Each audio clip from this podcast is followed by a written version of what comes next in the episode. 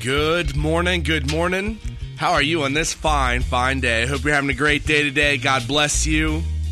I was out the last couple days in Dallas. I had to go to a doctor's appointment, and I am just, I am so, so, so, so, so thankful.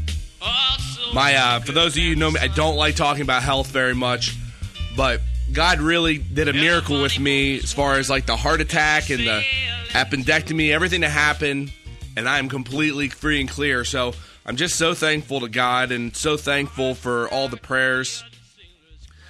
And this year was a difficult year for me, 2022, I, from a quote unquote health perspective, but it's over.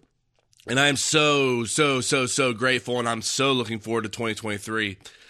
But this today I was reading, and I just wanted to go quickly over that faith faith is the new is the new gig. Everything is about faith, believing in the name of Jesus Christ. And if you go to Romans 10 chapter 1 it says, "Brethren, my heart's desire and prayer to God for Israel is that they might be saved. For I bear them record that they have a zeal, or they seethe, or boil, or have a vehement passion of God, but not according to knowledge or epignosis, which is a true and personal relationship with God. You can have a zeal with God, but if it's not according to God's righteousness, God's uprightness, it's not, it doesn't it doesn't cause the effect you're looking for. There's one truth in the word. And when you read the word, you start to recognize what that truth is. Everything is through believing. The, the laws were set up to bring us to Christ. Once Christ came and you believe in the name of Jesus Christ, that righteousness, that upright comes through the faith. Verse 3 For they, being ignorant of God's righteousness, and going about or seeking to establish their own righteousness, have not submitted themselves to the righteousness of God. For Christ or the Messiah is the fulfillment or the completion of the law for righteousness to every one who believes or that believeth or has faith. Christ is the end. He established. He's it's over the minute you believe in the name of Jesus Christ. And there should be a freeing in that. I'm like I'm I'm so thankful because everything in this life like I I've really been working on like why is it that God made me who I am? Why is it that God made me or gave me the rest? Why is it that I've been blessed to have believe and know the truth of the word my entire life? There's a reason God chose you and picked you for whatever it is, for whatever it is. Everybody's set in the body of believers. You are set in the body of believers. When you believe in the name of Jesus Christ, you're plugged into that spirit. You're a part of this. No matter if you're in it or not, you're still a part of it. And God chose you from the foundation of the world. From the fall of Adam, God knew, God knows you. God knows your heart now. And I just think it's wonderful that God knows the seat of your being. He knows what makes you a distinct character. And He's greater than that heart if He needs to be. You have all things through Christ which strengtheneth you. You have everything right now. But it is through faith, it's not through your acts.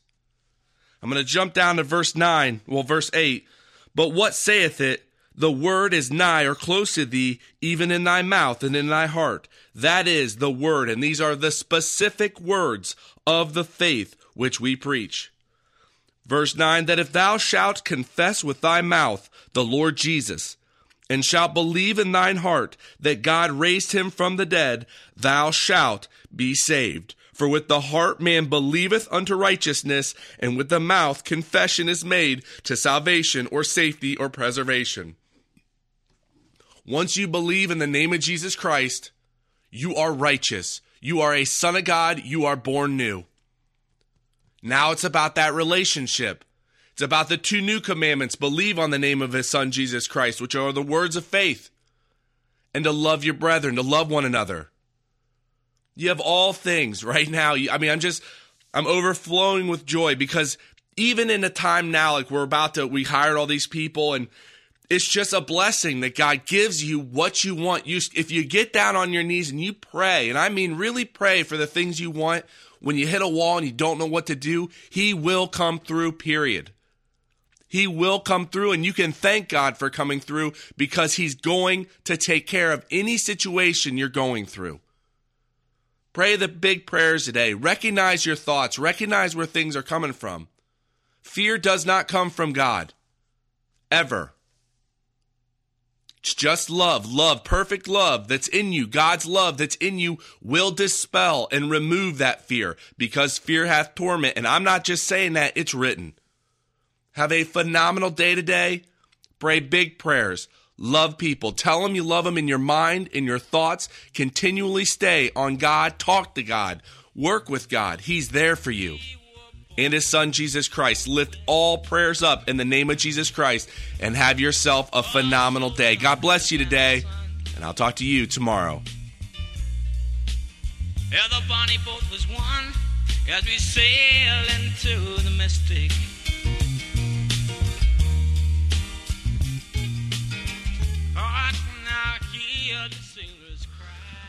Well, Heavenly Father, thank you so much for today and thank you for the newness of the day, the new. I just I feel like it's completely new. I'm so thankful for the position you've put me in. I'm thankful for the release and the weight off my shoulders when it comes to uh, upholstery and the help you've provided. I thank you for each and every one of our employees that you take care of them and that you bless them.